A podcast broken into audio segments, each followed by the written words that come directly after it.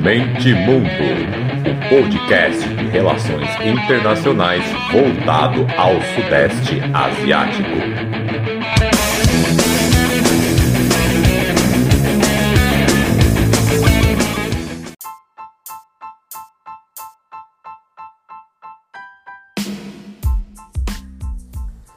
Fala galera, podcast Mente Mundo na área.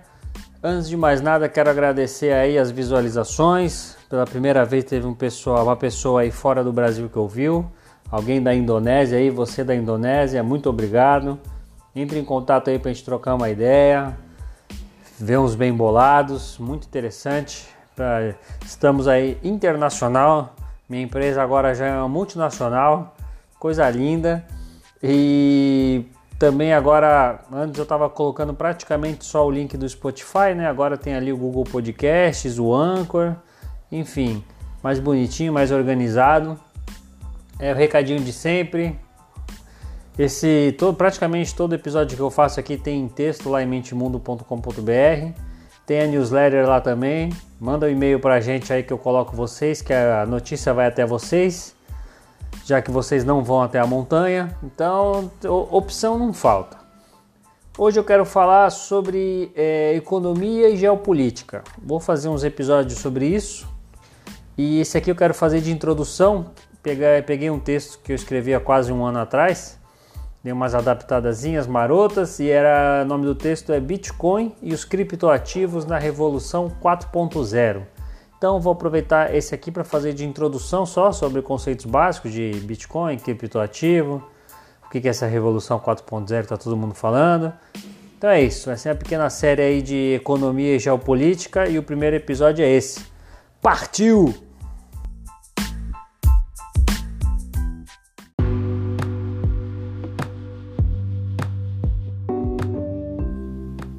Em discussões internacionais como o G20, G7, o FMI, as criptomoedas que são aí chamadas de criptoativos, né? Ativo, o nome já diz, e cripto vem de criptografia, que é essa tecnologia que é nova agora, que o WhatsApp diz usar, enfim, que não é rastreável. Claro, né, como tudo que é novo dá incerteza, mas o que é especificamente o problema, né, nessa nova tecnologia? É que uma moeda precisa basicamente de três coisas: reserva de valor, unidade de conta e meio de troca. Então essas são as três grandes desconfianças quanto ao Bitcoin e os criptoativos. O Bitcoin é a primeira criptomoeda. Os outros criptoativos são chamados de altcoins, são mais de 2.000. Em outubro de 2008, um desenvolvedor que se denominou Satoshi Nakamoto, ninguém sabe realmente quem é, embora tenha algumas suspeitas, lançou um artigo chamado Bitcoin, Peer-to-Peer Electronic Cash System.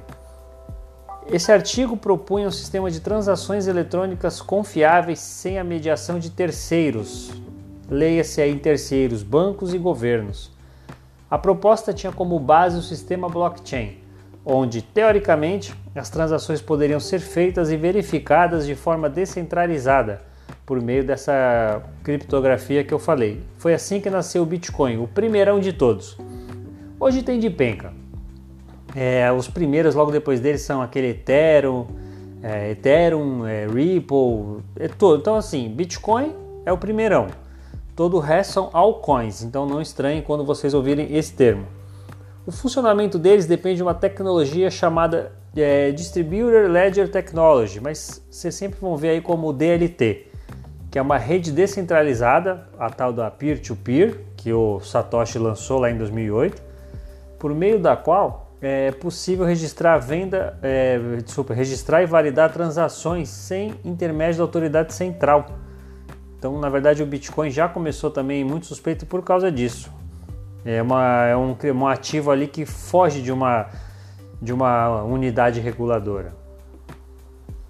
Então, vamos falar do blockchain, vamos por partes. Então, o blockchain é como se fosse um livro razão desses de contabilidade que a gente tem, mas públicos, onde são registradas as transações feitas em Bitcoin. Então, o blockchain não precisa de uma confiança dessa entidade central que eu estava falando. Porque, não, teoricamente, né, o que se diz que não... É igual um livro público, contabilidade, que você consegue, qualquer pessoa consegue ver se tem fraude ou não. Então não dá para fraudar, porque todo mundo que usa o sistema são as pessoas que conseguem fazer uma auditoria desse próprio sistema. Então, assim, vale ressaltar que o blockchain é um livro público de transações, né? Apesar de ter algumas informações anônimas, e esse que é o grande lance, que só o seu proprietário conhece. Então, ao mesmo tempo que você consegue auditar, você não consegue ver quem que está fazendo e quanto está movimentando. Esse ponto também é muito interessante. Peguei aqui também umas partes interessantes, ou pessoas que entendem do assunto. O economista Fernando Urich argumentou no ano passado que o uso do Bitcoin como meio de troca é indiferente à oscilação, já que se basearia a sua cotação em tempo real de câmbio de todas as moedas. E o uso de reserva de valor é usado como proteção de confiscos e políticas monetárias expansionistas das moedas fiduciárias, já que a oferta é solidamente pré-determinada. O desafio estaria no uso como unidade de conta. Então, o que ele está falando aqui? Ele está defendendo o Bitcoin, por exemplo, para defender, vamos supor, aqui no Brasil, juros altos, como costuma ter. Você pode colocar a moeda lá e ela não vai sofrer essa oscilação. Política expansionista, então, sei lá, você acha que o Estado está muito grande, como costuma falar muito aqui, o Estado está se metendo em muitas coisas, o Banco Central está emitindo muita moeda, o Banco Central está com uma política que eu não concordo. Você coloca lá no Bitcoin, porque o Bitcoin não tem uma unidade central. O preço da oferta e a demanda é que vai ditar o valor dele. Então, são os próprios usuários que vão fazer ele ficar valendo mais ou valendo menos.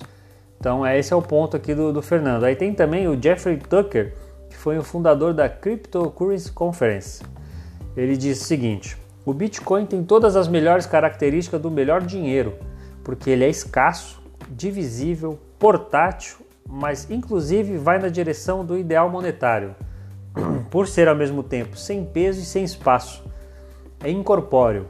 Isso possibilita a transferência de propriedade a despeito da geografia a um custo virtualmente nulo e sem depender de um terceiro intermediário, contornando dessa forma todo o sistema bancário, completamente subvertido pela intervenção governamental.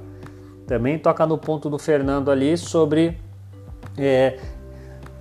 porque assim, o sistema fiduciário que eles falam, vamos falar do dólar. O dólar, o planeta todo usa, e eu vou entrar isso nos próximos episódios. O planeta inteiro usa.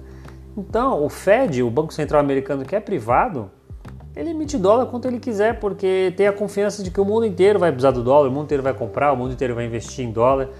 Então, ele não tem lastro. Então, o que as pessoas reclamam do Bitcoin? É que ele não tem lastro. Ele é lastreado pela confiança das pessoas, mas no fim das contas, nosso dinheiro também é.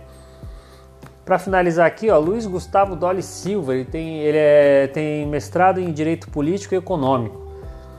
Ele diz o seguinte: após uma análise inicial do tema, podemos verificar que criptomoeda pode ser considerada como moeda, um bem móvel, uma commodity, ou até mesmo algo com valor imobiliário, a depender da situação e o contexto no qual é utilizado. Ou seja, criptomoeda possui uma natureza jurídica mutante, que varia de acordo com o uso e as especificações do caso em tela.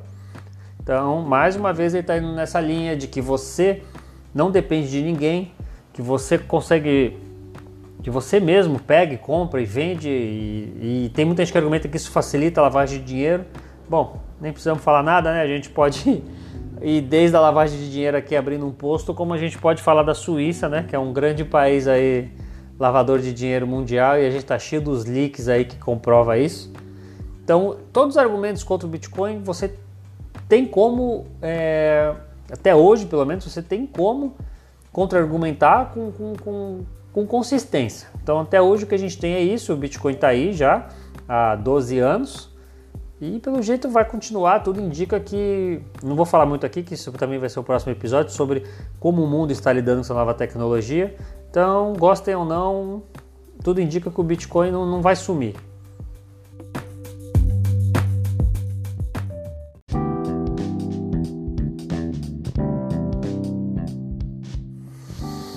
Então, resumindo lá o texto que eu fiz lá no passado, vamos lá, os principais argumentos pró Bitcoin, pró-criptomoeda, criptoativo, como queira. 1. Descentralização, liberdade e confiança. O sistema não requer uma autoridade central. Seu estado é mantido por consenso distribuído. 2. Oportunidades de integração global. Podem ser utilizados em todo o mundo, o que é muito importante em um contexto de integração econômica, política e legal. 3. Oportunidades de renda. Potencial para atrair muitos investidores, já que supostamente não há controle estatal nem impostos. 4.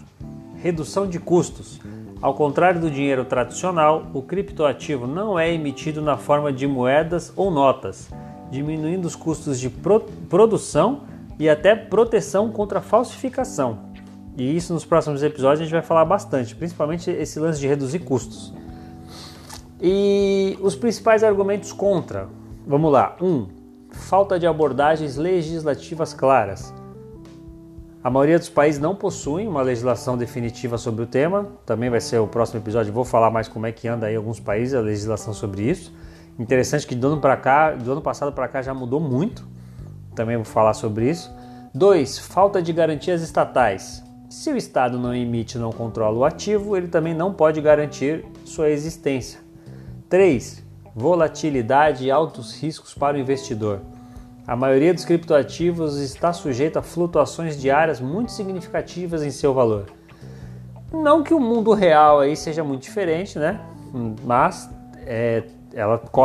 muitos defendem que alguns criptoativos eles oscilam muito mais do que ações e moedas, enfim.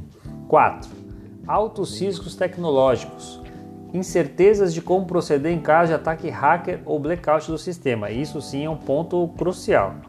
Tá cheio de casos de golpistas, de hacker que consegue acessar a conta e some, você não tem como rastrear. Então, se por algum motivo alguém pega o seu celular ou se você dá a sua conta para alguém, acabou. A pessoa zerou sua conta, acabou. E teve também muitos casos até aqui em Santos de pessoas que falam, dá aqui seu dinheiro, eu controlo sua carteira de ativos, o que é normal, né? A coisa mais normal do mundo. Só que o que acontece? O computador do cara dá um pau, pega fogo, sei lá o que acontece, a HD do cara da noite pro dia vai embora e o seu dinheiro foi embora junto.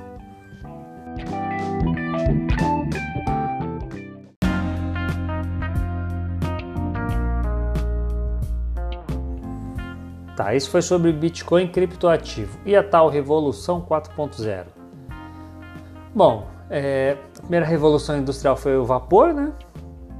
A gente tem depois a eletricidade, a terceira foi a computação e agora a gente está no que chamam aí de internet das coisas, a inteligência artificial, como queiram. No início do século XXI agora, com o desenvolvimento da internet, cada vez mais sensores, hardware, software são menores e cada vez mais sofisticados, com maior espaço, maior capacidade de aprender. Enfim, aí é o que chamo de rede das coisas. Foi aí que começou a surgir essa ideia da Revolução 4.0, que o impacto, né, na indústria, na competitividade, na sociedade, na economia, então assim, vai impactar tudo. Então realmente é uma nova sociedade que a gente está mudando. Eu já vi até professores aí de relações internacionais que falam que a gente está chegando na era pós-industrial. Ou seja, a gente tá literalmente num marco da história humana agora, nessa fase. Quem chamou a primeira vez esse termo Indústria 4.0 foram dois professores do Instituto de Tecnologia de Massachusetts. Eu vou arriscar aqui, um é o Andrew McAfee, beleza? Agora o segundo é o Eric Bran Johnson, eu acho que é sueco. Então eles em 2011 começaram a usar esse termo. E então, revolução, o que dá para falar mais? É um conjunto de tecnologia que permite a fusão do mundo físico, digital e biológico, que é a tal também que chama muito internet das coisas, né? Que a ideia é você, com o seu celular, ligar a TV, desligar a TV, ligar o chuveiro, desligar o chuveiro, de você... Enfim, você tal da Smart City, né? Que todo mundo fala também, das cidades inteligentes. Agora também, com a pandemia, os aplicativos que rastreiam pessoas estão infectadas também. Isso faz parte da Revolução 4.0. Você consegue ver se é seguro você sair de casa ou não, baseado no aplicativo, no celular. Então, Revolução 4.0 também você vê nesse ponto. Que vai mudar tudo, né? Vai atingir todos os tipos de segmentos sociais, econômicos, industriais, com velocidades cada vez maiores, grandes fábricas ficando inteligentes, o que também pode levar ao desemprego, mas enfim, isso é um outro assunto. Então a Revolução 4.0 é praticamente isso. Produção de novas tecnologias e instituições que, embora criem novas perspectivas para os demandantes, acabam tornando obsoletas as tecnologias e instituições anteriores. Então, é um movimento de desconstrução destruidora, muito rápida. Você está sempre ali destruindo. Um exemplo mesmo é o CD. Você ficou décadas e décadas no vinil, algumas décadas no CD, alguns anos no MP4, iPod, e já veio o celular. Então, tá, isso que é a tendência, de cada vez menos tempo ter uma nova tecnologia que destrua a anterior e num tempo cada vez mais curto.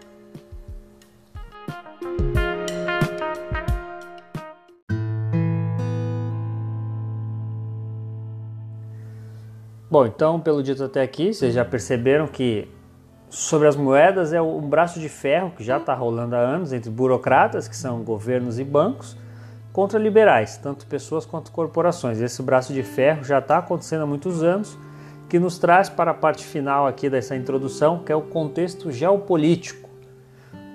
E o contexto geopolítico é o seguinte, a gente pode aí colocar a origem desse contexto de agora com o fim da Guerra Fria, que teve aquele clima, né, de suposta vitória do capitalismo contra o comunismo, que agora os Estados Unidos ia virar a potência mundial global, a grande polícia do mundo.